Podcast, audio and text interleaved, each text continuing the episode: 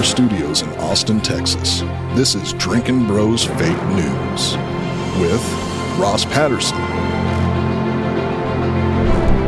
Dan Holloway, Papa G with the traffic,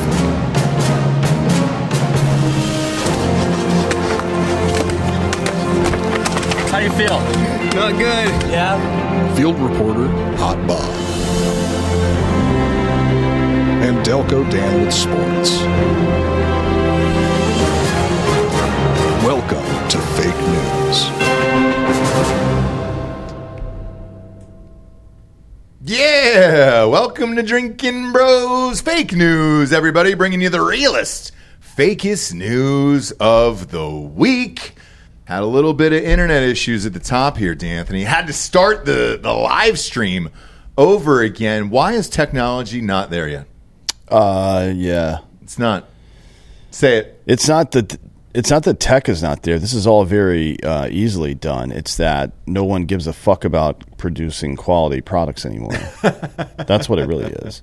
Like the people that work at and own the cable companies, you know. It's true. That's true.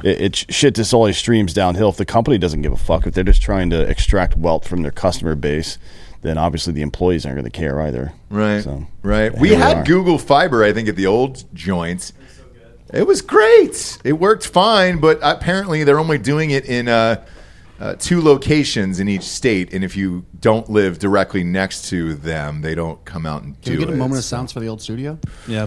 Pour one out. There it is. Mm. Yeah. Upload speeds, 2 minutes for like a 5 gig video. Real quick over there. I just missed the methy subway. But I was going to say, there was a lot of danger.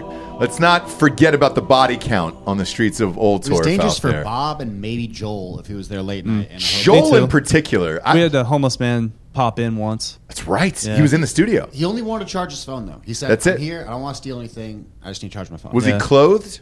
I don't know. That's Joel. This is why you keep a drop gun.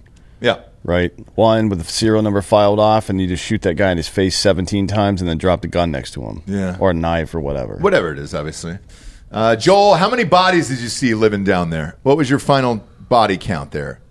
Because the last time I saw Joel's Instagram stories when he was living there was a sheet over a body out by that 7-Eleven.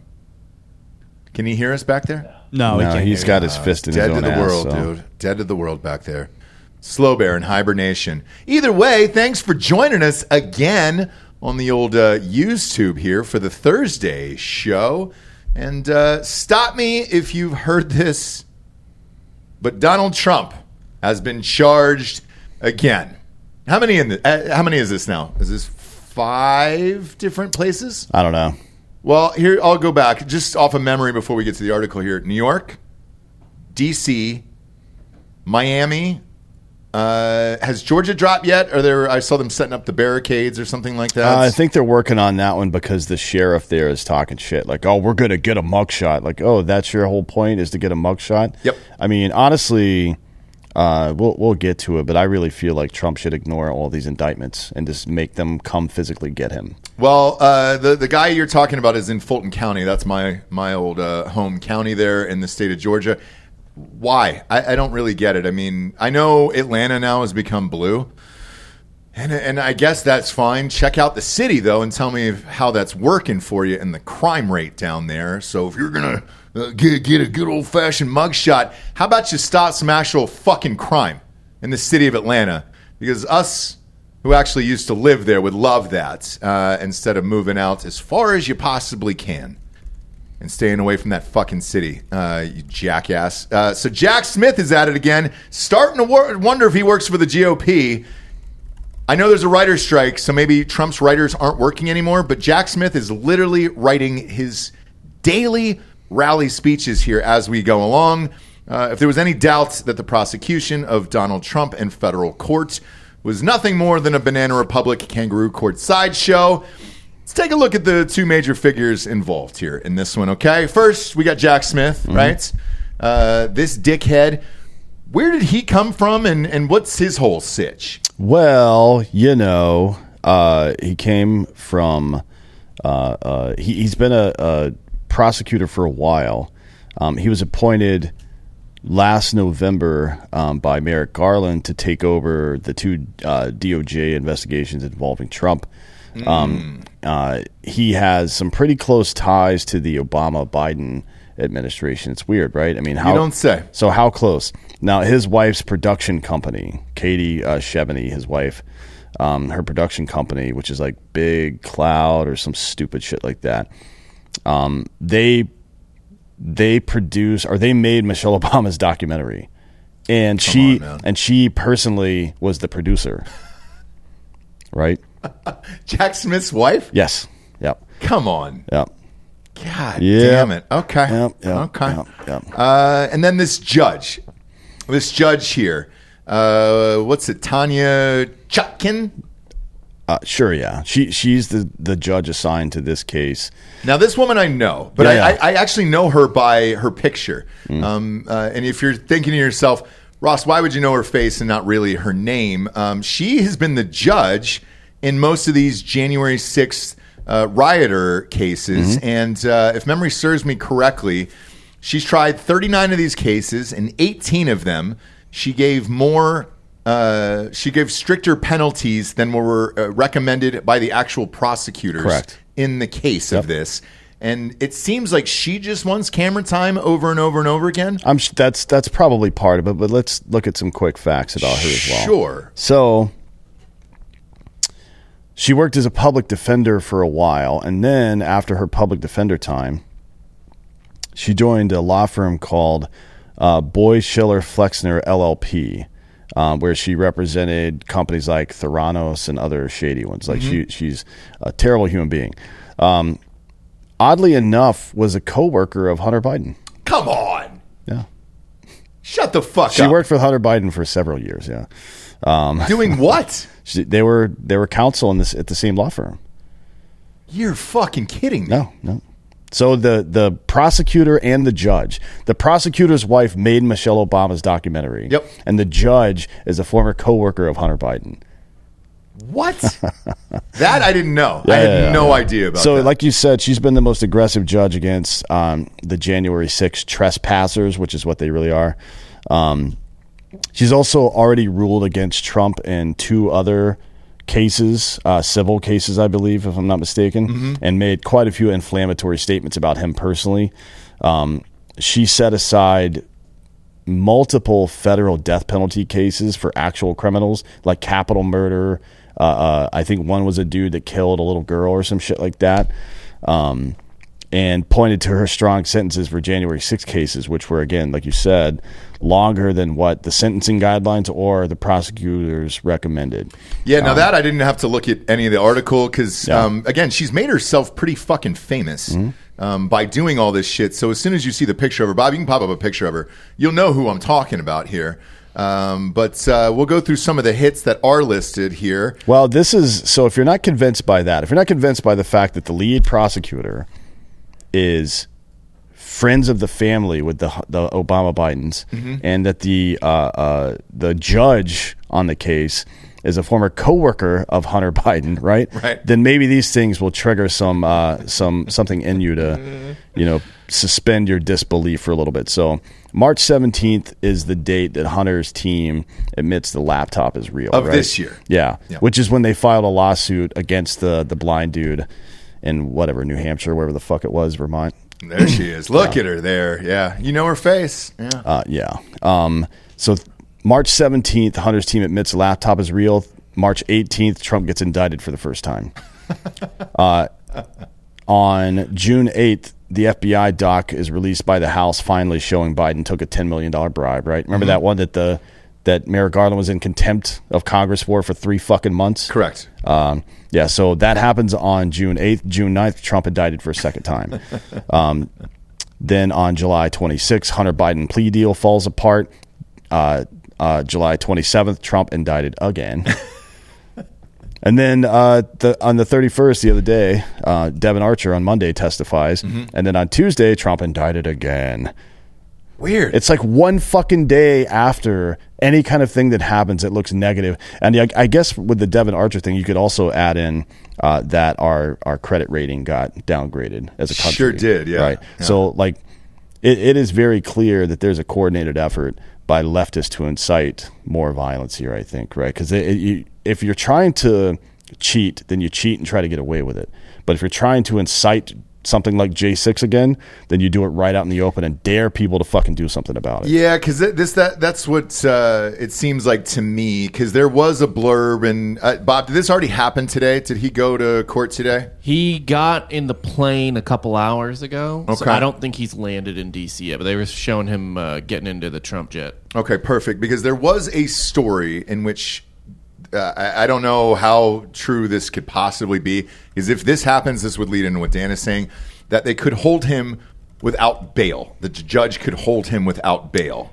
Good fucking luck. Oh, boy. You better put him in a Supermax floating out in the ocean somewhere, because that building's getting hit. Not that I would recommend that or encourage anybody to do it, but you're out of your fucking mind if you think you're going to hold a guy that guy specifically running for president in pretrial confinement. You're good fucking luck. That would be the craziest shit of all time. Especially on these fucking stupid charges. We haven't talked about this quite yet, but these charges are fucking stupid.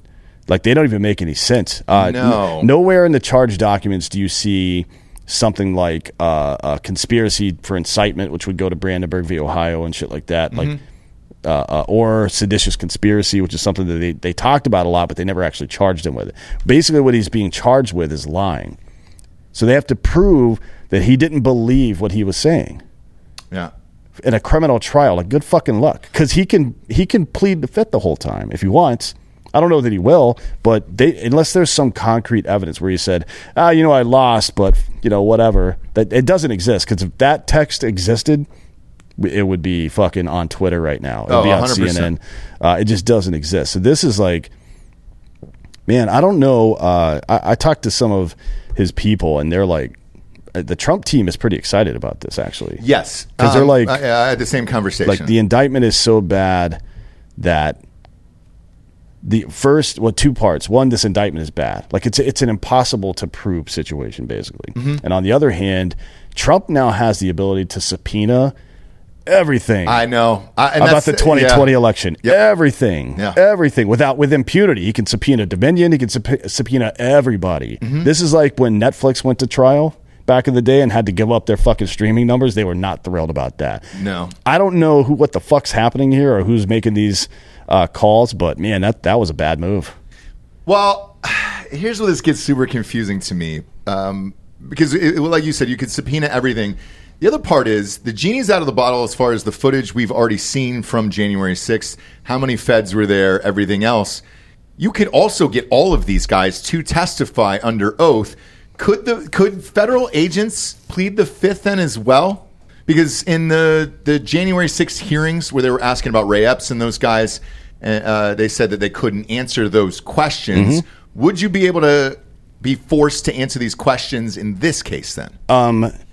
If it's not self-incriminating, they can compel you to testify, yes. Okay. Because the other part of this is you have 40,000 hours worth of footage you could show. Just take the shaman footage. Take that on its own of the police leading him around all throughout the goddamn building, and then he's magically out of jail and he's doing podcasts and shit. You could show all of that as well. Oh yeah, I can tell you right now, just to clarify, I have not heard this directly from anybody on Trump's team, but this is just common sense. I don't know if you remember the Capitol Police leader who was on Tucker about a year ago. Mm-hmm. They will 100% subpoena him and several other Capitol Police officers who have gone on record saying this J6 shit was all set up. Yep. And that, like, the other part of this we haven't mentioned yet is that this trial is taking place. Again, we know that both the prosecutor and the judge are both compromised, right? We know that. That's this. You can fucking make whatever excuse you want to for that shit, but they are fucking compromised. And it's going to be a jury in D.C. Well, so here's what I've heard on this. The jury in D.C. is probably going to be against Trump, and that's all that they're trying for, right? So let's say you had this bullshit case. It went on for months and months and months or whatever it's going to be, and then it went to the jury. They're probably going to convict him. This just happened in New York with that E. Carol Jean or whatever her name was. E. Jean Carroll. Yeah, that's it. That was civil, though, correct? Mm-hmm. It was. But either way, there was no rape. There was no anything else. And boom, you're convicted because...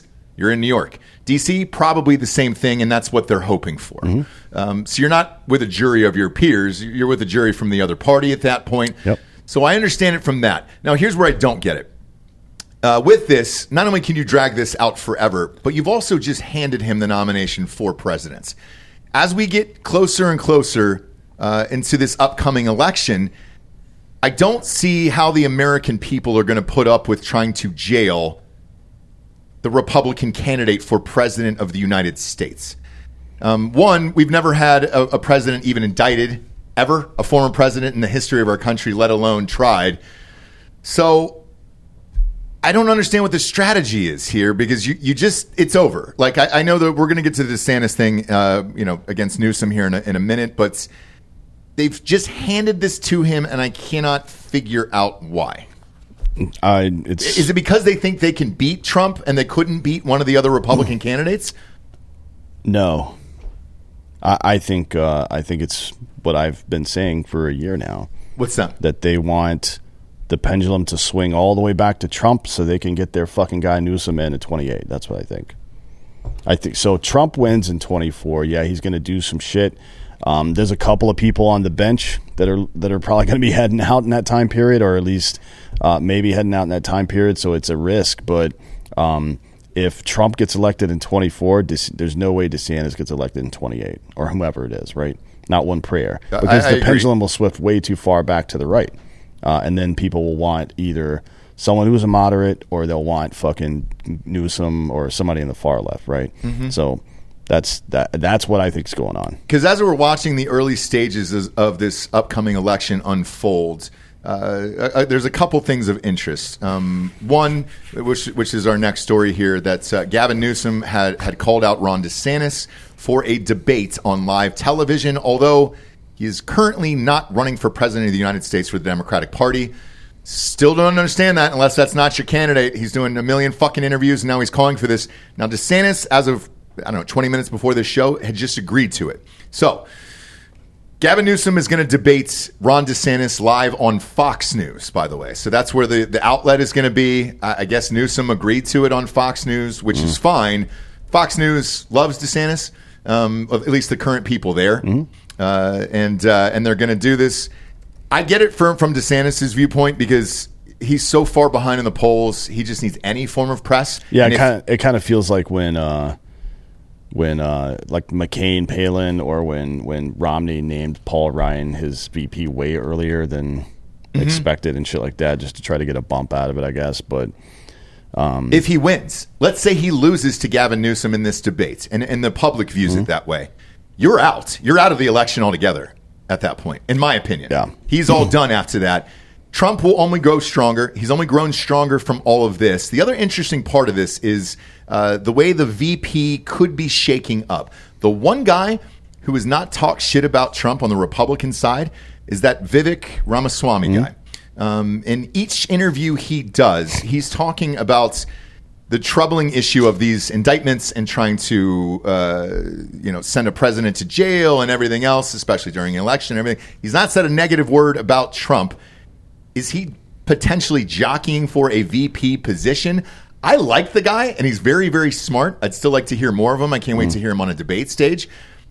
But that wouldn't be a bad pick either if you're Trump. So I don't know how this is going to shake out. The one thing that it does not make sense is why you're just handing this to Donald Trump at this point. Well, because he doesn't have to write anything. The rallies are bigger than ever, and he's doing it every single night in another city. Yeah, I don't know about that. I do know that Trump had dinner with Fox execs last night, and then this morning they announced that DeSantis and Newsom are going to debate on Fox News. Maybe that's a coincidence, right? Yeah. Who knows? But I don't believe in coincidences anymore. So I don't either. What do you think the purpose of it was? Do you think they were trying to get Trump originally to go against Newsom? No. You always use proxies, right? So think about it this way: you're a fighter, and there's multiple contenders for your title. You're the champ. Mm-hmm. If you don't want to fight. Or if you're trying to, I guess, tamp down the bona fides of your biggest competitor, you just go fight that guy first, and then we'll talk, right? I think it's something like that. Like, go sit at the kid. This is the kids' table. It fucking is. DeSantis Newsom debate. That's the kids' table. That's honestly, and it probably is. It is probably true that DeSantis is the best candidate, to be honest, and that's why he's not doing well, right? Because people that want power like that don't typically deserve it, and he's not. Like, you have to be. You have to be polished, and you have to be willing to play the game to succeed at the federal level like that. And DeSantis has been pretty stick to my guns. I mean, I think he's taken a lot of heat for the kind of money he's taken from establishment people and shit like that, and for not being a little more supportive of Trump, not as a candidate, but as, you know, a former president who's, you know, the subject of a political witch hunt, and then also not being a little more. I think people want some hard lines in the sand drawn, not just on the culture war stuff, but on like the debt and Ukraine and shit like that. Like, people don't want any fucking any weakness in those specific areas, mm-hmm. right? And I think he's kind of weak in those areas. He's also kind of a nerd. I don't know if that helps. No, and I think the difference of it here, because I'm looking at this, it says that Hannity's going to do it, by the way, for Fox News. When you're looking at Newsom and you hear him speak, now granted, he's the worst fucking governor we've ever had in the state of California there, mm-hmm. and he's a total piece of shit. When he speaks, he believes in the bullshit that he is selling, and he says it with hard lines that you were talking about that is great for that party. And that's why he's having the success he is having, although he's the worst goddamn guy at his job. Or you have the opposite in DeSantis. Mm. DeSantis, great governor. Florida, I've never seen flourish like this in fucking years, for Christ's sakes. But he's terrible on camera. And he's kind of awkward and dorky, like you were saying. There was a video of him circulating the other day where he met with some donors, and he's trying to just have a beer like a regular guy. And he doesn't know how to do it. No, he wraps his entire... He's like got half the bottle down his throat. Yep. Like, come on, bro. Bob, pour that shit in a cup. Pull up DeSantis drinking bottles of beer. He's giving head to it where you're like, oh my gosh, you've never done this before. Not as bad as Trump holding a water bottle like this and taking... You have to, Dan. Water is very dangerous. It's not. If it spills all over you, you are wet. You were wet and He didn't want to go miserable. Full... who was it? Marco Rubio. He got super parched. Yeah. Oh, God. At the fucking... It was after the State of the Union or some shit, wasn't it? The only person I've seen thirstier than that my entire life is Roger Clemens. Remember Roger Clemens licking his lips for the steroids trial? Oh, yeah. Yeah, but when DeSantis is drinking these beers here, it's just... There you go, Bob. Pop that up on screen. It just... He's never done it. This is just him laughing, but even this is... I know. It's not like that might be his real laugh, but it doesn't look like a real laugh. No, you know what I mean? Here, this might be him. It reminds me of Kawhi Leonard. There we go. Thank you. Yeah, stuff it in there. Look at that! I drink beers. That one was okay. There's another one of him drinking where it's like it's a little too far in. We were like, oh, your mouth is right there. That could be my cock. We all knew a kid like this, right? We sure did. You're sharing a fucking 1 liter soda, mm-hmm. and he puts it. He's like, dude. You got your whole mouth on that thing. What are you doing? And then you immediately take it back with your sleeve and wipe it off. You fucking... Man, don't you know how to drink? It kind of reminds me of Parks and Rec, where everybody in the town drinks out of the water fountain by wrapping their whole mouth around the goddamn thing. Now, obviously, these are fucking nitpick complaints about a guy whose policies most people agree on. But that's how federal politics works. That's the fucking difference, where, again... As a governor, because they're both governors mm-hmm. in this debate that's coming up, DeSantis has been great, and that state is completely turned around. Newsom has been dog shit, and that state is just diving into the fucking toilet. Oh, unfortunately, it's not about policy, though. It's about this. It's about having a beer. It's about talking to people, relating with people. Isn't there some movie where, like, Will Ferrell's going to jail and Kevin Hart teaches him how to be cool or some shit? Yeah, it's called Going to Jail. Is that? Oh, is it? What's it called? I think it's Get Hard. I think you're right. Yeah, so maybe we need to do that for DeSantis before 28. Like, just have him hang out with regular people a little bit. Put him in... I mean, we're just describing the new guy at this point, you know? Put him in jail with Eddie Griffin and see what happens there. Oh, yeah. Unfortunately, he's going to be out of this. And he said he would not take a VP under Trump, which I get it. Everybody always says that. Did you hear what he said, though, specifically? No. He goes, we all know a VP actually does nothing. They have no control. They do nothing in this world. And I was like, everybody always says that. Do you think he'd take it? He'd be stupid not to. If he and Trump made amends and he was part of the administration instead of an outsider still down in Florida, no matter how popular he was in Florida, if he managed to make his way onto the Trump campaign, he would slide into the presidency. With ease in 2028. The number one advantage is incumbency, and the number two advantage would be the vice presidency, basically. Yeah. And it doesn't always work. It didn't work for Gore. Didn't work for Trump. Obviously, it's last. It time, almost worked for Gore. He was a few votes away. But it is. Well, it probably did actually work for Gore. We don't know. We don't know what happened down there in Florida. We needed that fucking war, so we had to get fucking old W in. But with this, selfishly too, because we do so much business in Florida, and we're going there a lot over and over again for the seltzer. I like Florida. I want him to stay because if he leaves, then I don't want somebody ruining the state now on top of it. I hate going back to California. I love going to Florida. Rick Scott will probably run for governor again in Florida, which it wasn't a terrible governor. He's not as good as DeSantis, but he's also creepy to look at. I can't deal with another fucking alopecia, fucking 8 years of alopecia. How does that work, though? He was governor.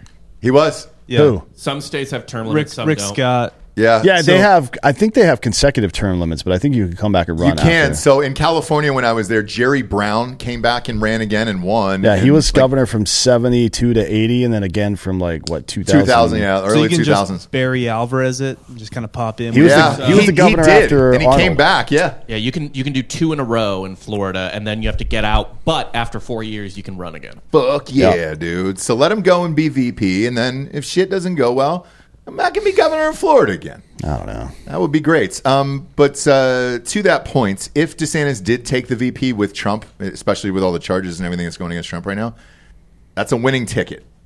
At some point, that's got to be a conversation.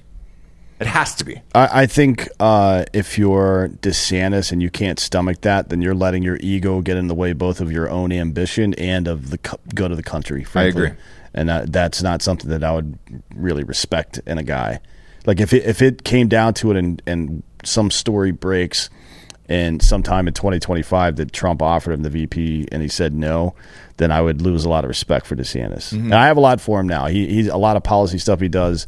I really do enjoy. I think he's just bad on camera. But if he were to make that decision, he would lose my support because that's just a fucking stupid thing to do, frankly. And you judge by seeing it in person. We've been to California a million times, lived there, all that shit. Terrible.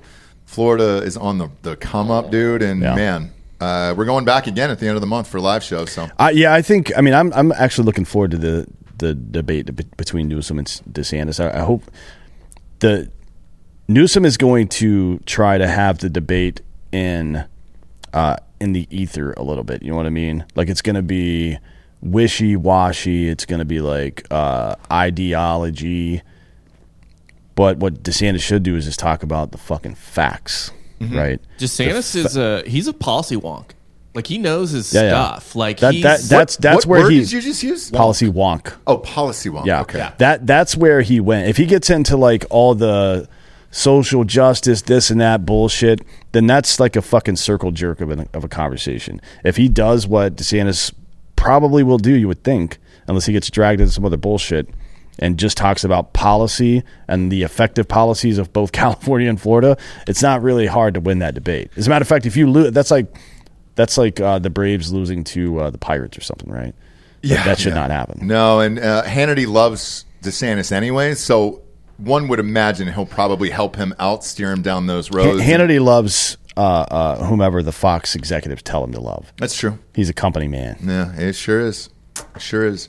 Next up, China is infiltrating America. Remember, a few months ago, we did a story about the Chinese police stations inside the United States. That was a fun one, including the one in New York. The FBI helped shut down a Chinese police station in Manhattan after the arrest of two alleged operatives in April.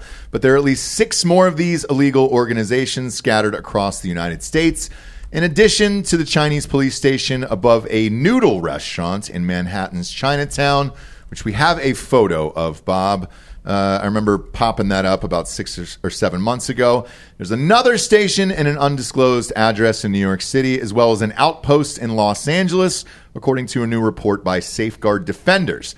The Madrid-based human rights group initially published a report last year detailing 100 clandestine Chinese police stations around the world. Remember that story? Yeah, I sure do. Clandestine, by the way, is the word. It? Yeah, you fucker. You motherfucker. You'll put these words in here on purpose, dude. Clandestine is a normal fucking word. I don't ever say it on a daily basis. I don't know anybody else who does. So there were policed, like six of them in New York, a bunch in Toronto, LA, all throughout the country, really. And we all know that these, like...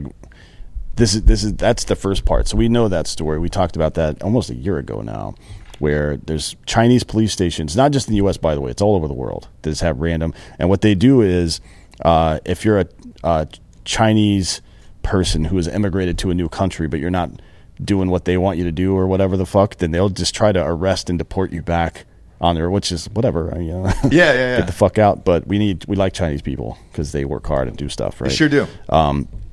So that's part one. That's the fucking infiltration of the United States by China's secret police. The next one is education. We all know that Marxists have been infiltrating and to this point now largely controlling public education, both at the primary and secondary level, right? Mm-hmm. We thought it was mostly in colleges.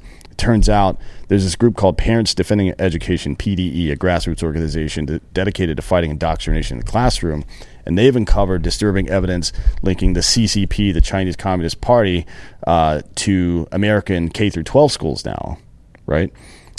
So the findings are detailed in a new report dubbed, quote, Little Red Classrooms, which is clever. That's weird. It was sent to 34 governors, key lawmakers, and committee chairs on Wednesday.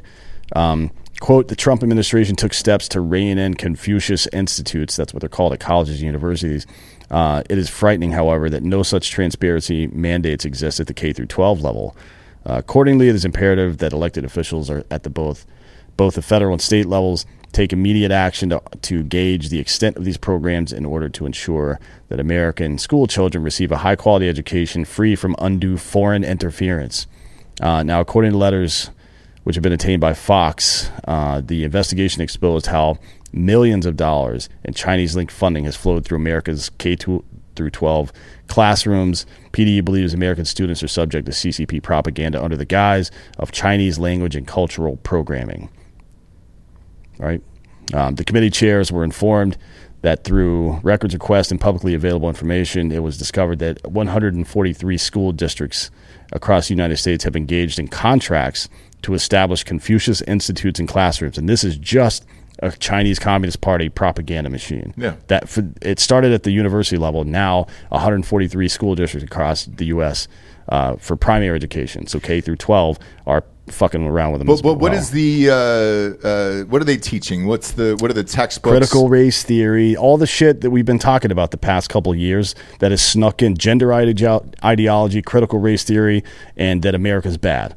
So why the last one I understand, but the first two I don't, because China, critical race theory is China hates black people. America is bad. Yeah. That's the whole point.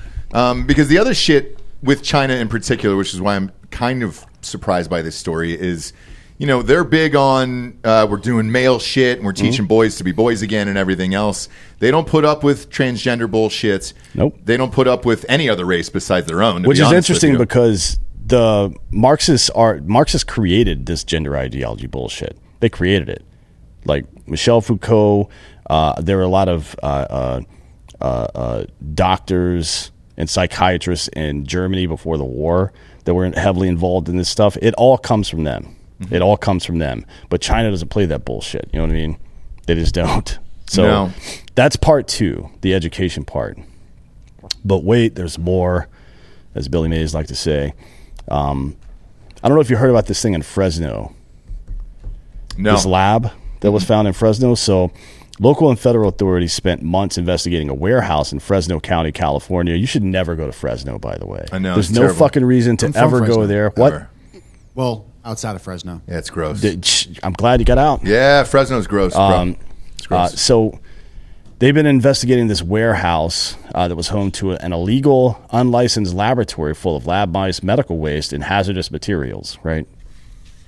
The Fresno County Public Health Department has been, quote, evaluating and assessing the activities of an unlicensed laboratory in Reedley. The health department assistant director said certain rooms of the warehouse were found to contain several vessels of liquid and various apparatuses, or apparati, maybe. I don't know. Fresno County pickup. Is that it right there? Is that the warehouse? Fresno County public health staff also observed blood, tissue, and other bodily fluid samples and serums, and thousands of vials of unlabeled fluids and suspected biological material. The CDC tested the substances and detected at least 20 potentially infectious agents, including COVID, coronavirus, HIV, hepatitis, and herpes. That's four of the 20 plus they found. Those are the four awesome ones. Yeah. So an investigation found that the tenant was Prestige Biotech, a company registered in Nevada, but it's unlicensed for business in California. City officials spoke with the registered agent on the account. His name was Yao. Right? Yeah, is it Yao Ming? No. It would be great if it was. But he only has one address, and it ain't in the U.S. It's in fucking China, right? Yeah.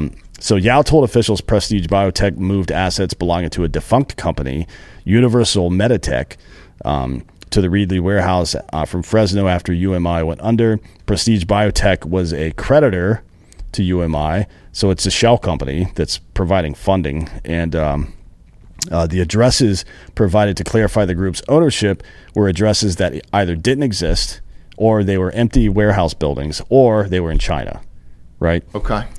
So let's keep talking about Russia and Ukraine, right? How Russia's like the biggest geopolitical threat to the United States somehow Ukraine. We got to have wheat from Ukraine, dude. No, we grow more wheat than we use in America already. I don't give a fuck about Ukraine. But you know how easy it is to do this, right? Oh, yeah. I mean, let's take this. So we're in this huge building here. Anybody who comes in the studio, they're like, oh, is it the first or second building? Put a gigantic Drinking Bros sign on the outside of it. Now, we rent out the first building. Mm-hmm. I don't know what they do there. They sell glass. But that's how easy it is. We rent them the building. We checked him in, signed the lease. I don't know what they do. I did a background check on that. Oh, you did? Yes. Okay. I did not. And yeah, one of the owners is a former 4th ID Cav guy. Oh, no shit. Yeah. Okay, cool. But if it was just me here and I leased out the building, I'd be like, look, as long as kids aren't getting touched in there, you can do whatever you want. So this is super easy, especially in like Fresno. Sure, that is all what you just saw right there. That picture is all of Fresno. Mm-hmm. There's a couple houses in between, but it's empty warehouses. We're spending all of our time talking about fucking documents that weren't filed properly or some bullshit, or Russia who can't even beat Ukraine in a ground war. I mean, honestly, the people in this room, we could probably fuck Ukraine up in a couple of days. We'd have to go through Klitschko first, but after him, it's pretty much downhill. They're all midgets over there. That's the ground game for Georgia, though. He could take down Klitschko. But in the meantime, while we're fucking distracted by all this bullshit, China has secret police, MSS, in our country. They've infiltrated both our primary and secondary education systems, and they own thousands of acres of farmland here, right? And they're operating illegal bioweapons labs in our country. And it's like, oh, fucking China, man. Hopefully they don't invade Taiwan. Fuck Taiwan. Yeah, what about our goddamn country where we live? You fucking kidding me? I feel the same way, man, but nobody cares. Nobody fucking cares. It's wild to see. And I like the branding on it, the little red rooms. Prestige Worldwide. Yeah, that too is fun. What was the clandestine word? Clandestine? God damn it. You say it again. Say it one more time. You said it right the second time. All right. Well, whatever I said. And if you're wondering why a New York Times bestselling author can't say those words, I don't write above my vocabulary. That's the biggest advice I can give you at home. Well, you know what they say. Write to what you know, or you feel you're going to be a phony. I've read other people's books where they write like super fancy words, and I'm like, hey, dude, I know you. You don't know how to say any of those fucking words. I mean, but you know what they say, though, right? You should never make fun of someone for mispronouncing a word because that means they learned it by reading it. Oh, look at that. Look at that. That's why I teach my kids. Bob, can we get a thing for Bob there? A little angel thing for Bob there? No, because Rob makes fun of me for pronouncing words wrong all the time. Oh, in softcore history? Yes. Yeah. Episodes he wrote. It's not even like Dan laying landmines for you. It's sure. his own words. Yeah. Well, it's usually things I can't pronounce because I learn by reading or copying and pasting. you're like Ricky from fucking Trailer Park Boys. You learn to read by reading instructions on the back of food boxes and shit. Is that it? Pretty much. Oh. Yeah, you'll never see like a 7-syllable word in any of the books that I've written ever. I'm just you write to what you know, and then otherwise it goes above the audience's head. Now, if you read a book by Dan and all these words weren't in there, then you know it was a ghostwriter. Mm. You know what I'm saying? Like everybody who knows you would be like, "Well, Dan's smarter than this." So yeah, write to what you know. Don't go above your vocabulary. Speaking of which, sleep in what you know, and I'm talking about a ghost bed. From ghostbed.com/drinkingbros, 50% off. Oh, why? The strangulation, there's so many dicks. Ah. I mean, yes, you can do all that in a ghost bed. You can take as many dicks as you want. They don't have that on the box when it's shipped to your house. Doesn't say no more than 12 dicks in this bed. You're not going to be judged. Put as many dicks in the goddamn bed as you want. But get an adjustable base, because if there is 12 dicks, you're going to want to hit that remote control button and go up a little bit so the aim could be better. Oh, why is this happening? You get the mattress and the adjustable base combined together. Split King is the most popular version there. 2 remote controls instead of 1. But all the fun. Now, if you have one and you just need a mattress, or if you want a mattress for your RV, those are new over there, or some sheets. The sheets are awesome. I got them in every room in my house, or a cover, or just the pillows on its own. 40% off with the promo code Drinking Bros at checkout. It doesn't matter if you put 60 items in the fucking cart. They're forced to give you that deal. Plus, when you check out, you're going to see a 3-year pay-as-you-go program. No interest as long as you have decent credit there. They're also forced to give you those deals with the 3-year plan, so you can stretch that out for 3 years and really fuck them up. And even if they're listening, you did this to yourself, Ghostbed. Not my fucking problem. I'm just here to try to get some sweet deals for the audience. So, dude, take advantage of it.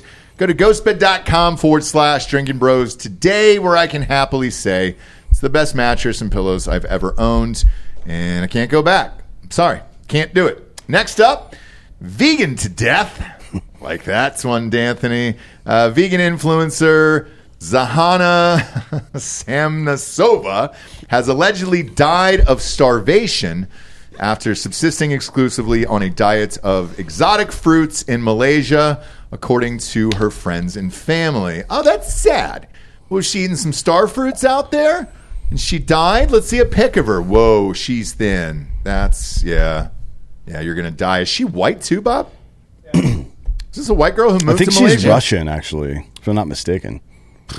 Yeah, she was 39, the Russian national who frequently promoted raw foods on social media, where she was known to her millions of viewers on TikTok, Facebook, and Instagram as Zana D'Art.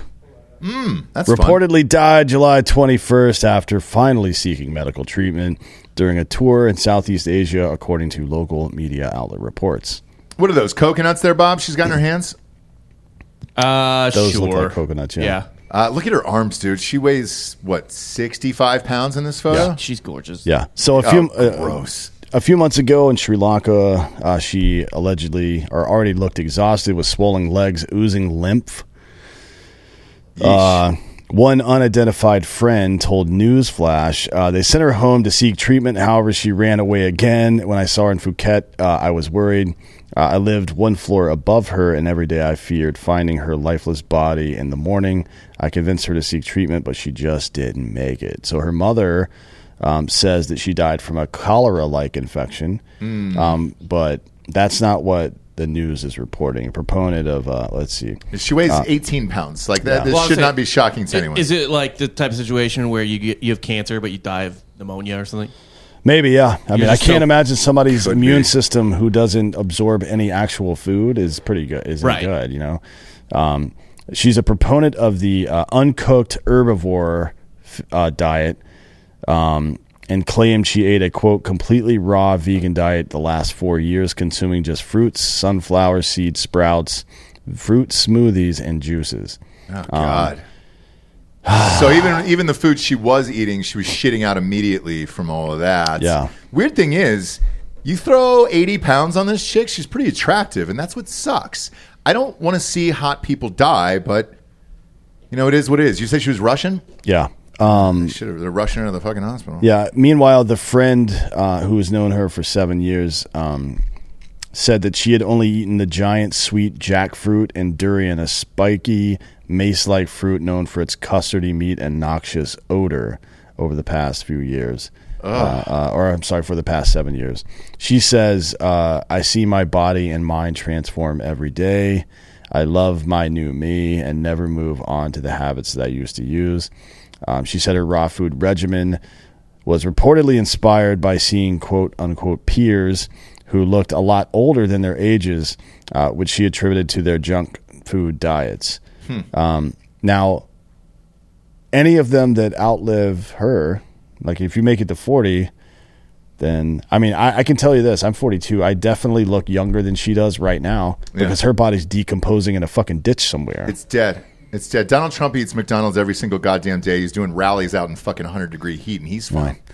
Look at her, dude. She says, I eat simple food. Tiny dancer. Although I have a lot of experience as a raw food chef, I love creating my own recipes and inspiring people to eat healthier.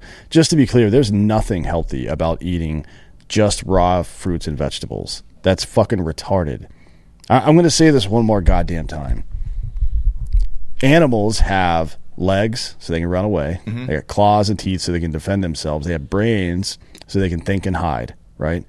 Sometimes there's a bit more to it than that, but that's how that typically works. That's how they defend themselves, like from predators. Do you know how plants defend themselves from predators?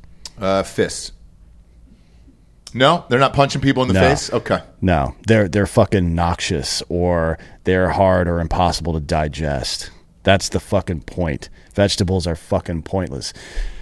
Shit that grows underground defends itself by being underground. Stuff that grows up in trees, like high in trees, like apples, for example, that's fine. You're going to be fine there because that's their defense mechanism, is to be taller than you are. But the vast, like green leafy stuff that the government, in addition to grains, which are fucking poison for you, have been telling you to eat this whole time, it's fucking bullshit. It's stupid. You know what you should do is let an animal that has four stomachs eat that so it can actually digest it. Then you eat the goddamn animal like we've been doing for 2 million fucking years. Yeah. She's learning about it in heaven. Tears in heaven. Would you know Zitsvana's name? Here's another statement from her friend. Zana's idle stagnation was causing her to melt before our eyes, but she believed everything was fine. Only her eyes, merry eyes, and gorgeous hair compensated for the dreadful sight of a body tortured by idiocy. Oh, boy. By the way, here are some of the symptom, or here's some things that happen when you have a raw food diet or a vegetarian diet. You're going to have deficiencies in vitamin D, B12, and calcium, right? Which is your energy levels. You're going to develop anemia, and you're going to have bone density issues, right? You're going to die if you eat like that. It's fucking stupid. Wouldn't you have a lot of diarrhea as well? Because that's, all that stuff is running through you, and then you're dehydrated all the time. Like, it depends on how much fibrous stuff she was eating. Oh, yeah, God. But probably quite a bit of diarrhea, I would assume. And you can avoid all this just by going to moinkbox.com/DrinkinBros and eating meat like a goddamn adult. I know. It's Stop falling for dumb shit, man. Stop falling for politicians that lie to you. Stop falling for. Don't ever listen to anything the government says. No. Why would you? It's nuts, dude. Bob, there's a fruit, though, that he mentioned that I'm unfamiliar with. What is a jackfruit? It's really popular with vegans and shit to, like, replace, like, meats, like pulled pork. You can actually get, like, jackfruit pulled pork at You're kidding. Trader Joe's. What is it? If you're going to order jackfruit pulled pork, let me save you some time. Go to Walmart and buy a rope.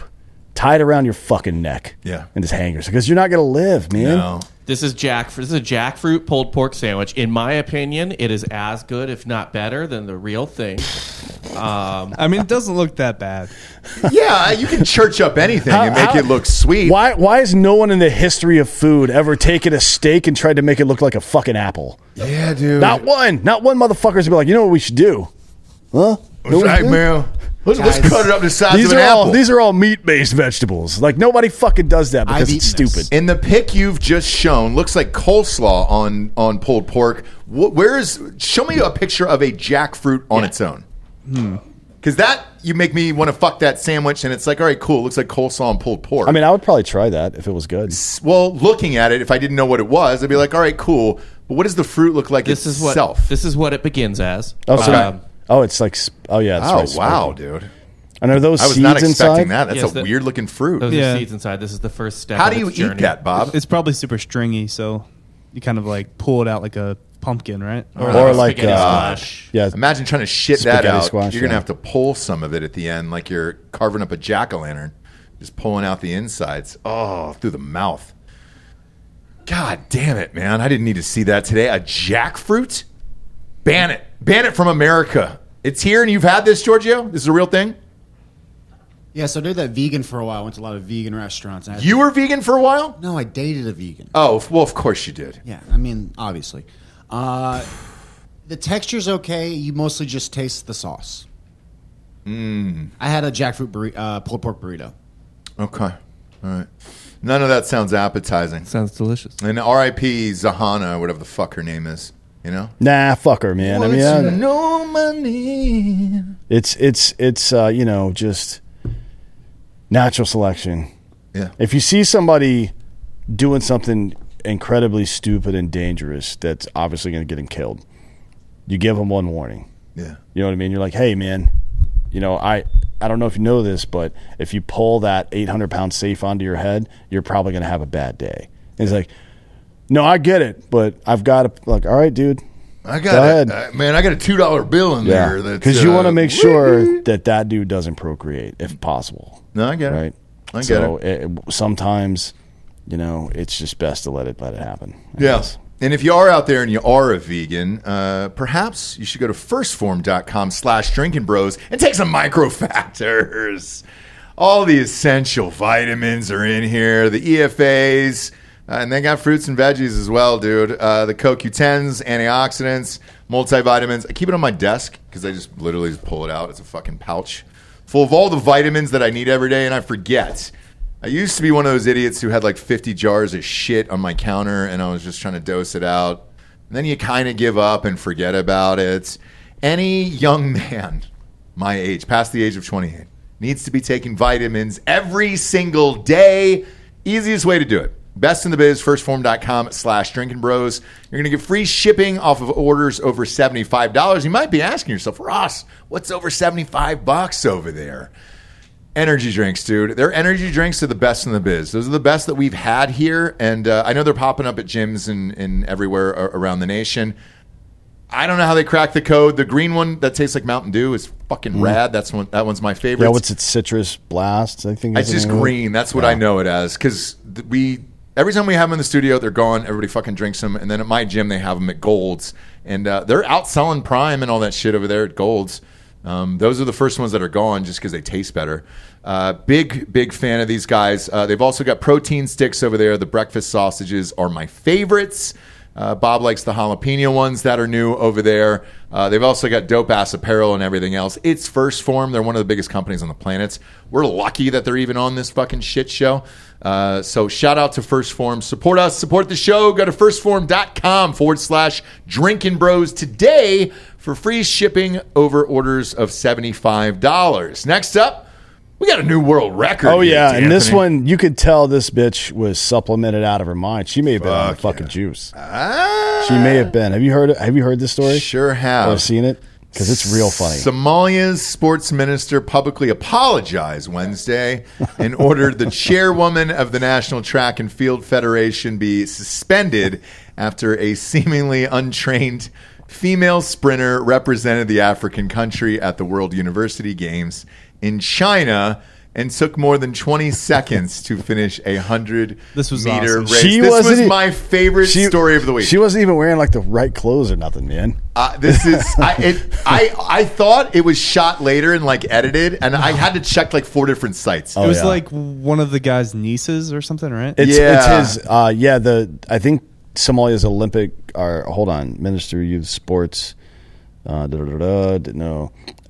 Yeah, I think it was the guy's niece. Yeah. It's so funny. Play this video. I've watched this like 10 times, and then I went to fact check it. I thought it was fake. It is totally real. Go ahead and play it, Bob. We have it lined up, too, because there was like 35. So, U20 亚锦赛上 也拿到过奖牌。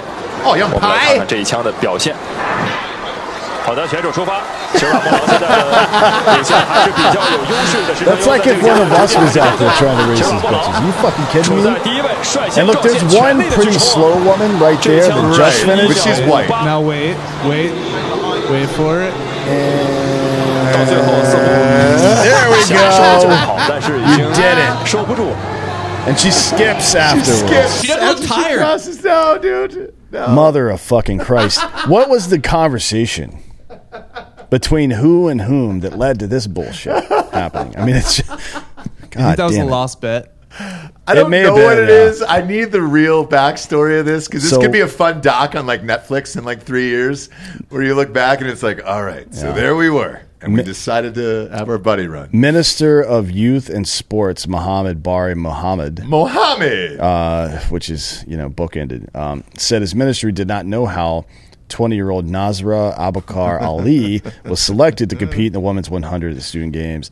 The ministry separately released a statement directing the Somalia Olympic Committee to suspend National Athletics Federation chairwoman Khadija Aden Dahir, maybe, amid allegations that Nasra Abubakar was a relative of hers, so it was a woman. Yeah. It was all equity, I'm sure. And was given the chance to compete at the games because of that. Somalia's University Union said it had not sent any runners to China. That's sweet. So I don't know. Like, what if somebody's broke into the race? No, I mean, well, it was her niece or some shit. Right. But like, how did they smuggle her in? And I don't know. And not only that, because usually at these things, like I went to the Olympics when they were in Atlanta. The track and field events, you can see them warming up in the tunnel together, right? Because it's usually one went right after another. What were the other athletes thinking when they just looked over next to them and saw this tubby girl who's not even wearing like the right shit getting ready to jog out on the track to get in a 100-meter dash? I sincerely don't know, but can we play that video again, more time? Again, I need it one more time. It's my favorite thing of the entire week, dude. Play this one more time. This is so good, dude. Ugh. And at what point do you think people became suspicious? Because she's not even lined up correctly. I don't know. None of this is right.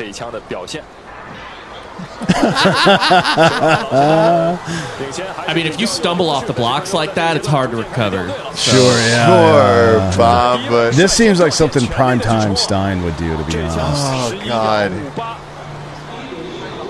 And this woman is already signing her next contract before this. Oh, there we go. Just I mean, she's jogging, not even running hard. No, jogging and then a skip step at the end. Oh, fuck, that's great.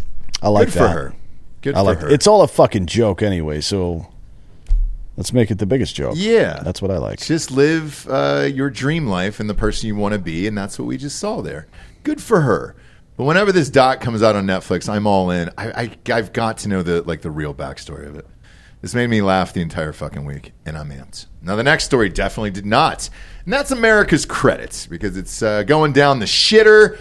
After a private meeting with senior Biden aides in July, analysts at Fitch Ratings sent the administration a draft report outlining their assessment of the federal government's credits and asking for corrections and notes.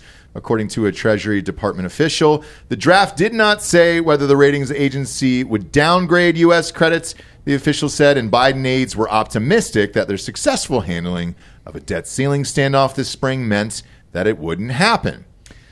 So, officials were shocked on Monday when Fitch announced the downgrade anyways, ignoring objections raised by senior Treasury officials in the 2 weeks before the final decision.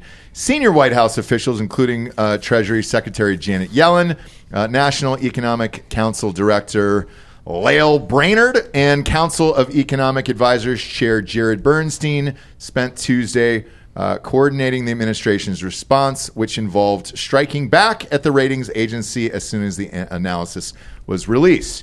Huge shock on that one. Now, for her part, Yellen expressed shock and surprise that our debt rating was decreased. Our debt is now over $31 trillion, and we printed $5 trillion.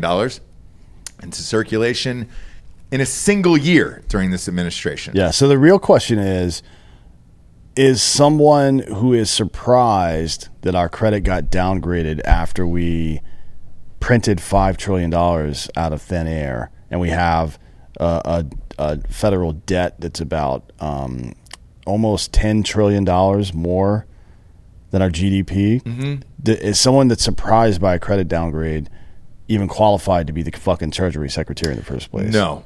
The answer is no on this one.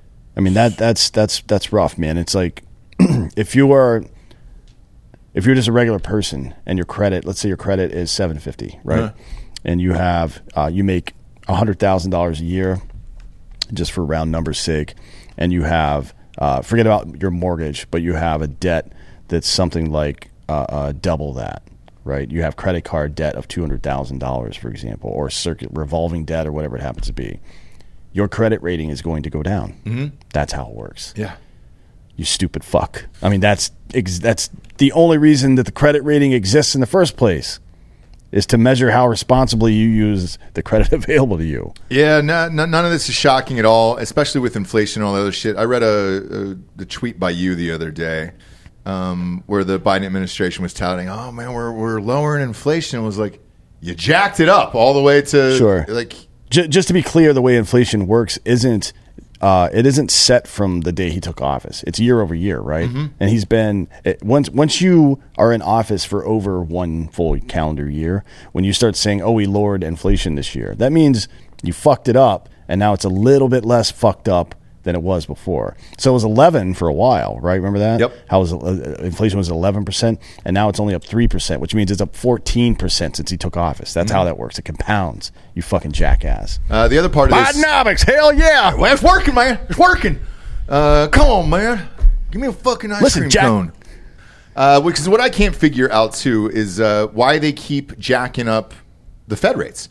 If everything is fine, why are we jacking this up for the highest level in 22 years at this point? You can say whatever you want that Bush was there 22 years ago. Mm-hmm. He sure was, and he was also a shitty president. Yeah. So what are we splitting hairs over here? That you want to say that Biden's not shitty? Both of them were equally shitty. We just need to get him the fuck out of there as fast as possible. The last time the credit got downgraded was in 2011 when Standard & Poor's. Who was in prison? Who was president then? 2011. Oh, fuck! Was it? Yeah, it was Obama and Biden. Who was his VP? Was Biden, right? Yeah. Okay, cool. Just checking. Yeah, we're fucked. And reading this, what's the shock and awe here? I don't know what the shock is, man. It's just more of the sad propaganda that comes out of this administration. But by the way, we know what happens. We know why credit ratings go up and down. But here's like some practical shit that's going to happen for our country as a result of this. Interest rates go up, right? So if you've got that 750 credit rating and you go to buy a home or buy whatever the fuck, you're going to get the best possible interest rate on your car, your whatever it is, right? Once your credit drops below a certain level, then you start to get markedly increased rates. And that's what's going to happen. We have to continue borrowing money. You know what the biggest federal expenditure is? Mm. The thing that the federal government spends the most amount of money on. Cocaine. What is it? Cocaine. No, yeah. I wish it was cocaine. No, it is the interest on our debt, not the principal of our debt, not the Department of Goddamn Defense, not Social Security, not Medicare. The interest on our debt is our fucking. It's right up there at the top on our line item, right? So now it's going to go up. Any new money that we have to borrow, we're going to have to fucking do it at a much higher rate because our credit rating left AAA and is down to AA plus now. Right? Which is awesome. Which is going to make the problem just going to get worse every fucking year. It is. It's not going anywhere unless we figure out how to get him the fuck out of it. I don't know what we do at this point. It's weird. Housing market has stopped here in Austin. Like people are having trouble selling houses and all that other shit. There was a few listeners in the chat on our Patreon channel who were saying, I don't know why you're surprised that it's seeming like they want to get Trump in. Because they think they're going to be saddled with the Great Depression that's going to come up with that. Maybe that is. I don't know. That's probably the best theory I've heard so far. Because the way we're headed, this is going to fall off a fucking cliff soon, right? Yeah, unless we just stop. I mean, there does need to be a period of austerity where we stop spending money. So we should stop borrowing any money. We shouldn't borrow one more dime. And we should stop any money that's being sent out of our country. I don't give a fuck where it's going. I was going to say, sending aid to all these fucking countries for this fucking bullshit, and in particular this stupid war that nobody gives a fuck about here, that's a great place to start. And then let's work backwards from that. Next up, ad-wise, we got Manscaped. Ladies and gentlemen, it's time to unleash the beach beast within you this summer. Manscaped is here to help you level up your beach game with their brand new Beard Hedger Pro Kit. They're going past waist deep in the grooming game and diving headfirst into your facial hair fantasies. The Beard Hedger is a game changer, allowing you to shape your beard like a true beach babe. So this summer, let the beach balls bounce and turn heads all over the place. Visit manscaped.com and use the promo code DRINKINBROS for 20% off and free shipping. Now, what are you getting here in the old Beard Hedger Pro Kit? Well, you're getting a lot. You're getting beard oil, you're getting beard balm, you're getting beard shampoo, beard conditioner. And then you also got that one guard shaver, dude. So you don't need 20 fucking guards now that are filling up your drawers anymore. One guard, one man, one face over there with all of these products. Plus, in this kit, you're getting 3 free gifts, a beard brush, a comb, scissors, and this is all obviously to ensure that your beard stays nice and neat for the summertime. That beard balm smells nice, by the way. I smelled it the other day. You smelled lovely. So get 20% off and free shipping with the code DRINKINBROS at manscaped.com. That is 20% off with free shipping at manscaped.com. Use the code DRINKINBROS. Manscaped Beard Hedger. One stroke, one guard, 20 links. Yeah, I felt good about that. Next up, pistol braces. The Biden administration's effort to regulate pistol braces was dealt a blow Tuesday after a ruling by a federal appeals court that cast doubt on its constitutionality here. The picture we had from your house the other night when we watched UFC 291 and the Crawford Spence fight, people were joking about your pistol brace or lack thereof. There. Yeah. No, there was one on there. Yeah, and it's going to stay on there. Like I've got better butt stocks for that weapon, but I'm leaving the pistol brace on there specifically because the ATF tried to ban it. Gotcha. Can you explain that to the audience? I do not. I'm not that familiar with a pistol brace. Yeah. So a rifle or an AR style body that has a barrel under a certain length, right, has been reclassified as a pistol. Okay, and then you put a brace like so. The a rifle and a handgun were very narrowly defined, right? This is old ATF regulation, and then gun manufacturers being as smart as they are. And this always happens. You remember when there was a high capacity magazine ban when it went into effect in California, and if you had a magazine over 10 rounds, it had to be fixed to the weapon. So they made a 30 round magazine that was bolted into the weapon and just made a fucking auto loader, a speed loader where you just push 30 rounds in like that. Yeah. So it's engineering, right? It's always super flexible, ahead of the game, ingenuity, shit like that. So what would have previously been a short barrel rifle had it had a typical buttstock on it, right? Like a collapsible buttstock that moves around and shit. Yeah. Now you put a pistol brace or a brace on it, which is it's got these two rubber flaps in the back and a Velcro thing where you can put it around your arm. It was originally made, I think, for people with disabilities to be able to support the weapon better. Yeah, I saw it on Crispy's feed. Yeah, but essentially it is. No, I've never met a single human being that uses it for that. It is just a workaround for a short barrel rifle without being an NFA item, in my opinion. Gotcha. But, so Second Amendment proponents have argued that the braces make handguns safer and more accurate. Gun control advocates say that the brace could be used to lengthen a concealable handgun, and then they made in the case they're talking about here, they made the point or they used the example of the the Boulder, Colorado guy, the guy that jumped out of a car and shot people at a grocery store. Remember that guy? Yeah. And it's like, well, it makes it more concealable. Well, the dude jumped out of a car with a rifle and just started opening fire on people. What? Where was the concealability part? That's fucking stupid. Yeah. So two Texas gun owners and a gun rights group and a gun dealer all filed a lawsuit challenging the law. And it's basically the same. This is the same kind of challenge to federal authority that the OSHA COVID regulation was, right? That a federal agency doesn't have the right to make law. It can't. You can't just change regulations inside of your executive branch agency and then make people criminals without it going through the legislative process. That's just how our fucking system of government works. So in May, the Fifth Circuit Court of Appeals issued a temporary block on the rule that the ATF tried to pass. And now the Fifth Circuit in New Orleans has also said Tuesday the Biden administration's rule requiring registration for braces was unlikely to survive any legal challenge. There's a need for consistent application of law, and this court may not have all the required facts, blah, blah, blah. So they put, I think it's a 60-day stay and a 2-1 and 2-1 vote. Yeah, it's 60 days. The government has to send the case back to the federal judge to make a decision. But this is why I told you not to throw away your pistol braces, not to throw away your fucking bump stocks or whatever the fuck else. Don't register it as, like, I don't know if you remember this, but last year the government was like, oh, you can register it as an SBR for free. Like, oh, I bet you want me to fucking register my guns, don't you, you little bitch?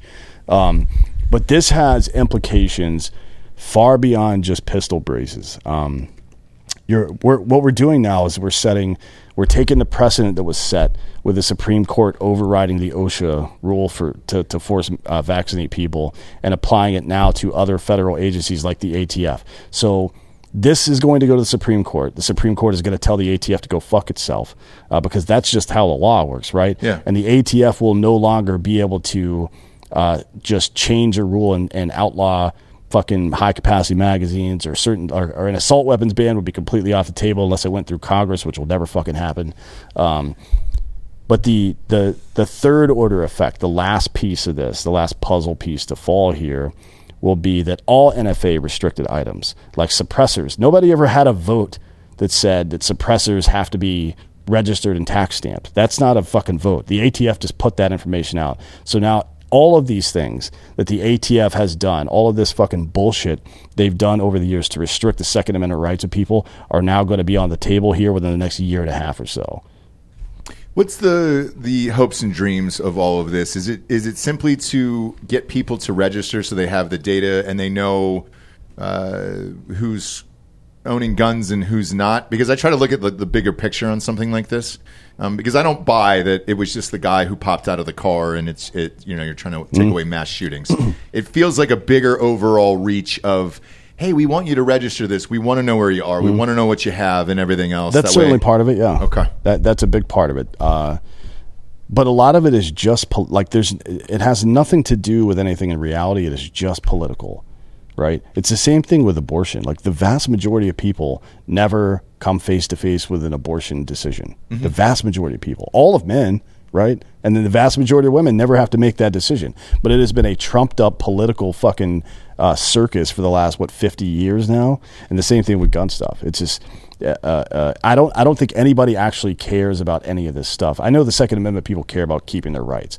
I don't think the people who are anti-gun actually give a fuck, at least at the organization and political level. They don't care about any of this stuff. That is just a fucking bullet point on their fucking on their list of issues where they can motivate people to come out and vote for them and donate money and shit. That's all it is. But fuck the ATF, fuck the FBI, fuck the DOJ, and fuck Joe Biden as well, right? All these people that want to tell you what you can and can't own, fuck them all.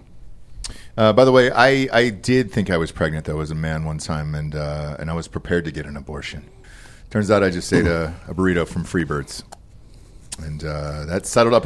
I was too much Percocet, probably, right? Yeah, I was in a second trimester sitch with it, and I wasn't sure what I was going to do or what I was going to tell my mommy and daddy, but I figured it out in the end.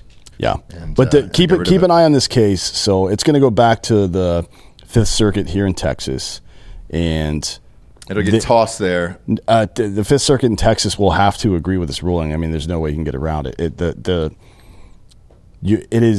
There's so much established precedent now that federal agencies in the executive branch don't have the right to bypass the legislative process. They just don't, right? And then the next thing that will happen is gun companies, gun sales people like Silencer Shop and a couple of other ones that deal with these NFA items are going to start suing for all the to knock down all the other regulations, and they'll win. Yeah, yeah. Next up, the Central Park refugee camp. If it sounds fun, trust me, it is not. Hundreds of asylum seekers remain in place outside the city's arrival intake center, where many have waited for days in waits of a place to sleep, if there is one available. Many of the migrants sleeping on the streets of Midtown in front of the Roosevelt Hotel on East 45th Street and Madison Avenue. Most are single men. Say their spot in line has not moved forward in New York City for 3 to 4 days as officials look to embrace every possible option to house the new arrivals, including that hotel, by the way. So the Roosevelt, yeah. The Roosevelt's booked out. And this is all immigrants. Here it is. Pop that up on screen, Bob. If you're in New York City and you're saying to yourself, hey, I would love to see Aaron Rodgers play in that 9/11 game at home. That would be a fun one. Where do I stay while I'm in the city? Not the Roosevelt Hotel, because it's overbooked. Oh, it's going to expand beyond just the rules. I mean, it's happened. It happened to Lauren, what, a year and a half ago? It did. Up in New York. But yeah, it's this is like, I almost feel bad for the taxpayers of New York if they hadn't voted for these stupid cunts in the first place. I don't feel bad. No, this is like fuck around, find out central, right? 100%. 100%. Just let it happen. Enjoy yourselves. Enjoy the fucking world you've created for yourself, liberal dum-dums. But the weird thing is, man, like, I think we talked about this in another show. I've stayed at this hotel back in the day, and this is in the heart of fucking Midtown. Mm-hmm. It's unavoidable. And these migrants are lined so far down the streets that they're blocking businesses. So the businesses are going to go out of business. Either that or you got to step over 50 fucking migrants to look at a pair of high heels. That's not going to happen there. And the other weird part about this is when problems like this happen in New York, I remember Occupy Wall Street when it was going on. What they do is this. Every fucking liberal, they'll just look away. And it's just, you see the look on their faces as they're walking by. They don't want to see it. They don't want to vote for a change or try to make any difference to their city. They'll just simply kind of look away. This happened in Venice when I was in California as well, and it's happening in San Francisco with the homeless, with the homelessness or migrants or whoever it is. Then they'll start putting boulders up.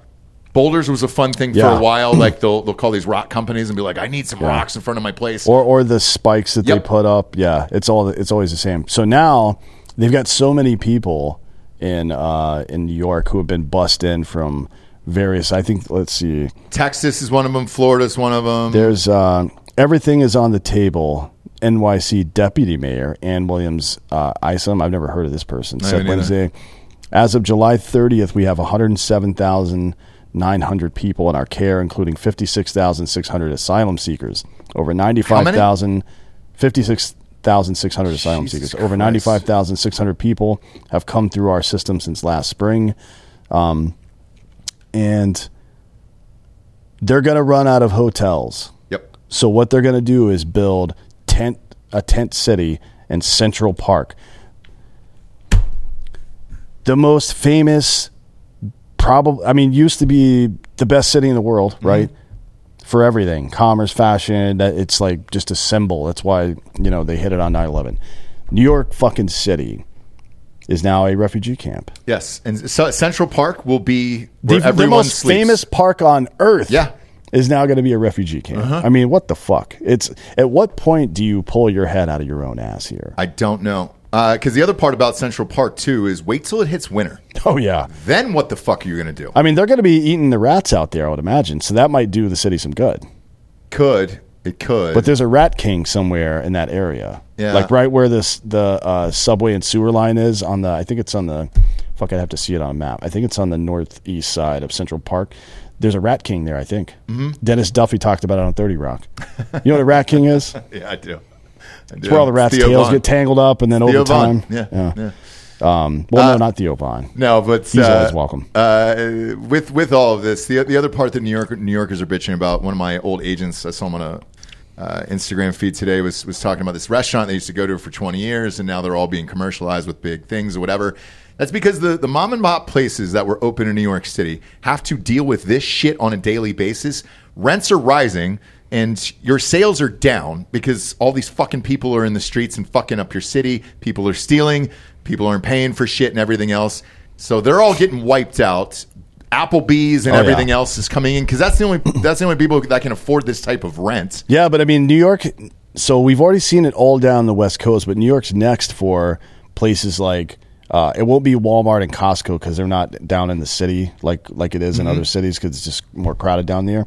But department stores and fashion stores and jewelry stores and shit like that, they're going to fucking leave. They'll leave. Or they're going to fucking barricade their front doors and have, like it is in fucking in Vegas during the height of certain events where there's only one person working there, so you can only allow one customer in at a time because they're worried about people stealing shit. It's like, cool, man. Let's do it. Because the next version is what they're doing, like those CVSs out in San Francisco, where it's just wall-to-wall plexiglass, and you have to knock on the thing like a fucking... Yeah, can I get some chips? Yeah. Because apparently they're behind a fucking thing here. Can I get a pack of Magnums and some sour cream and onion ruffles? But even the fucking... So, Murad Awawadi... There's your problem right there. Awadi...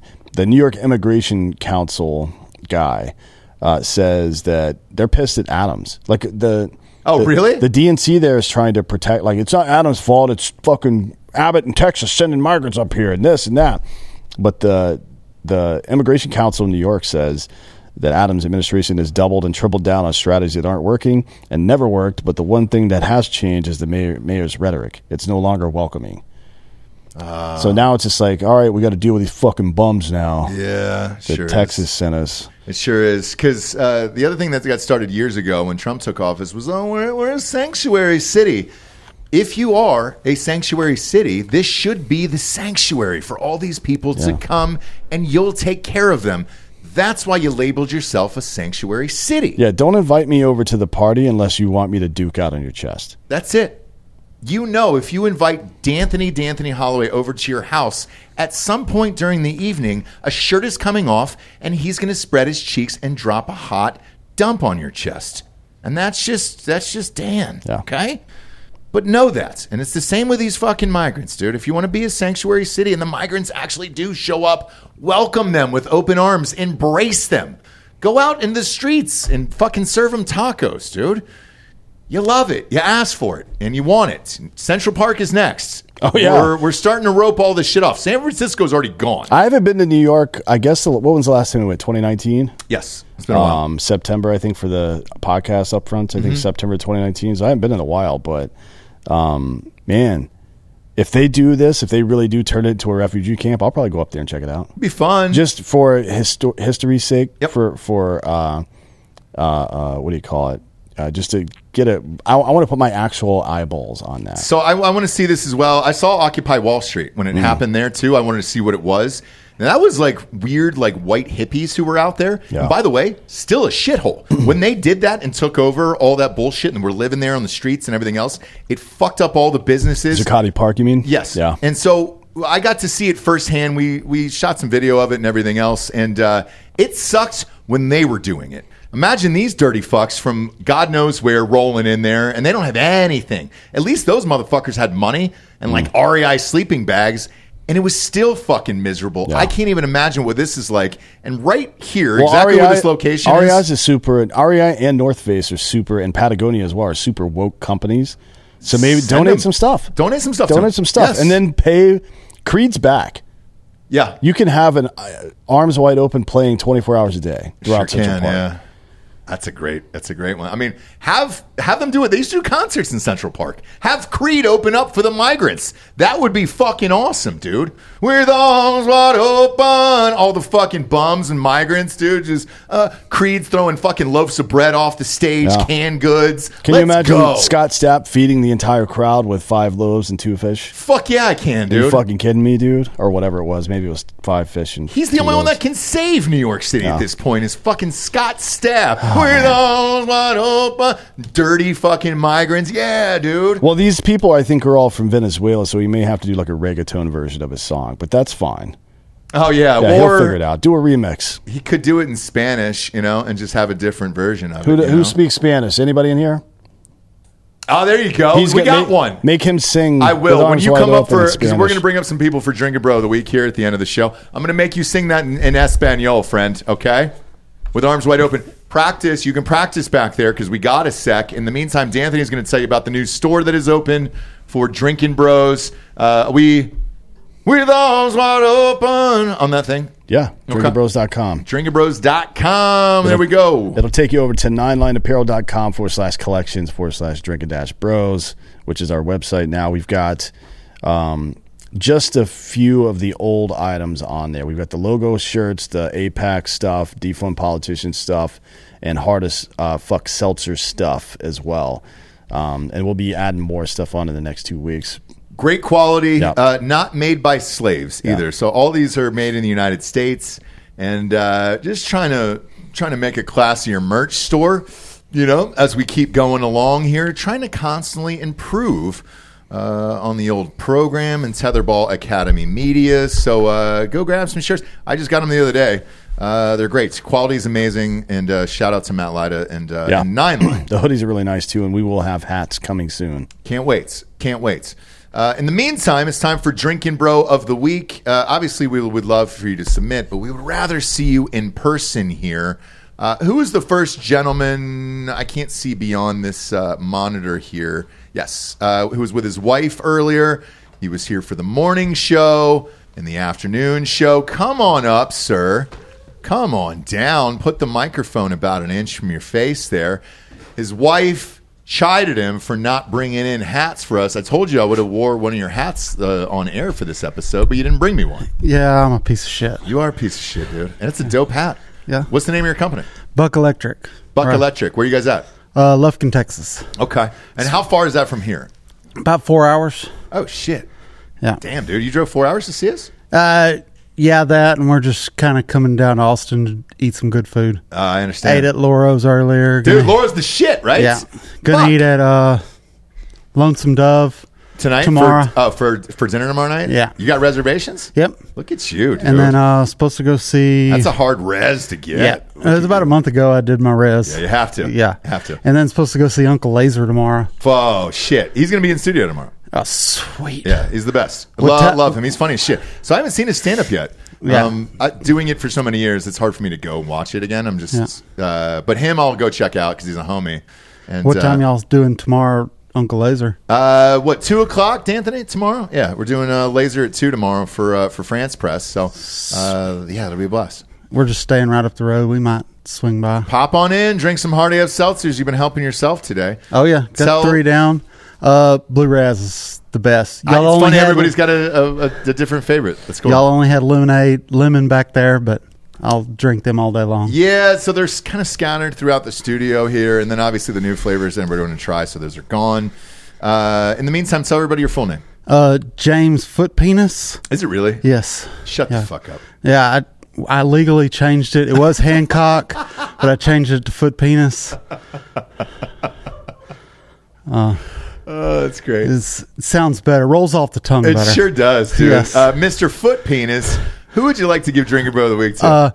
Got 2. Okay. My secretary's my first one that takes care of all my business. She's the best. Never once have filed sexual harassment suit against me. Okay. So the grab second tits. One better be your wife. My second one's my wife. Okay. I mean, she looks the other way when I grab my secretary's tits or anything. Now, is your wife your secretary? Yes. Okay. Yes. Thank God.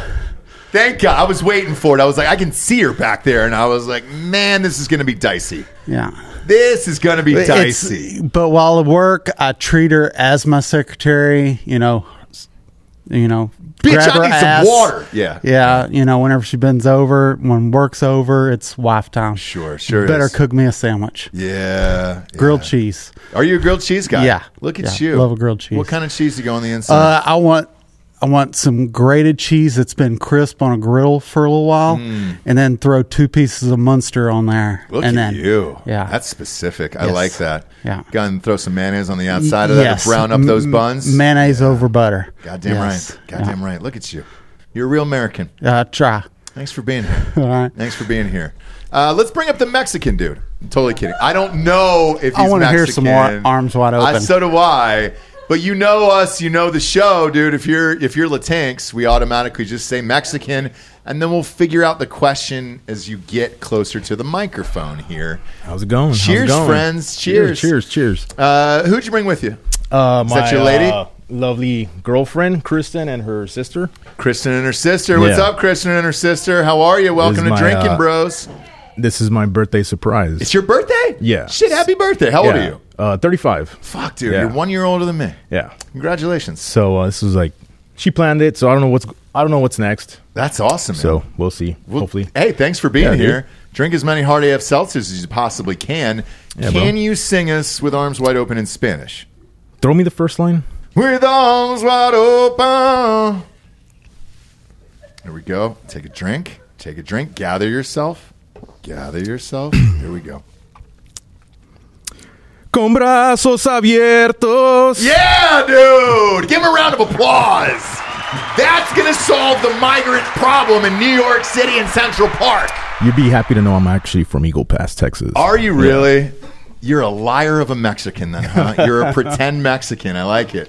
Where's your family from then? My mom is from Mexico. Both my parents are from Mexico. Okay, great. At least I fucking nailed it this time, you know? It's not like Guatemalan or Cuban. It's like you're a real Mexican. They came here legally. Good. Yeah, so. That's a thing, by the way. So that's what I've learned in Texas. All the Mexicans that are in Texas that came here legally are pissed off about the illegals that come in because they came in the right way. We hear that over and over and over again. Relatively new to the state, a couple years here, but we hear that a lot, actually. Yeah, it's getting pretty gnarly where I grew up. Is it really? Yeah. Have you been back down there in a while? No, actually, I work in San Antonio, but I grew up Eagle Pass for life. So you're right there, dude. Yeah, dude. Yeah. Nuts. Yeah, dude. Who would you like to give out Drinking Bro of the Week to? Actually, I'm going to give it out to my girlfriend for secretly planning all this. That's amazing, dude. I had mentioned it to her like months ago, and she just said, hey, pack your shit, take your book. I was like, what do you want me to take my book? Like, at night she cries while I write Steve. Yeah. You know what I'm saying? No shit. Yeah. Is that the book? Yeah. Great. That's the one. I was like, what do you want me to sign it for? Yeah. And she just brought me over here. So, best birthday gift ever. That's amazing, dude. Congratulations. How long have you guys been together? 2 years. Okay. Yeah. So, did you stop pulling out? Yeah. A long time ago. Yeah. Proud of you. Yeah. Proud of you. We're trying. We're trying. Yeah. Okay. We'll see what happens. Potentially get married one day? We'll see how she does. Yeah. We'll see how she acts. That's what I tell my wife. I'll see how you act, and then I'll decide if we're doing what you want to do today. Yeah. I love all that. Well, cheers. Happy birthday. Thank you, bro. Thank you for joining us. Is there anybody else back there? I can't see beyond this monitor here. No? Good to go? Perfect. Great way to end the show. Sir, your audition for American Idol should be complete now. I'll clip that and send it on over to Seacrest, and we'll get you in there. He's got to save all the migrants in the city. Thanks for joining us, kids. Go to iTunes, rate the show 5-star, and leave a quick review. Also, head on over to Spotify. It's just a 5-star, and you can walk away at that point. I'm just a fucking dummy here, begging for reviews. Like, I'm in, give me a hotel room in New York City. Just write a fucking review. I'll stop saying it after 10,000. I appreciate you guys tuning in day after day here on the old Drinking Bros podcast. For D'Anthony Holloway, I'm Ross Patterson. This is Drinking Bros Fake News. Good night, everyone.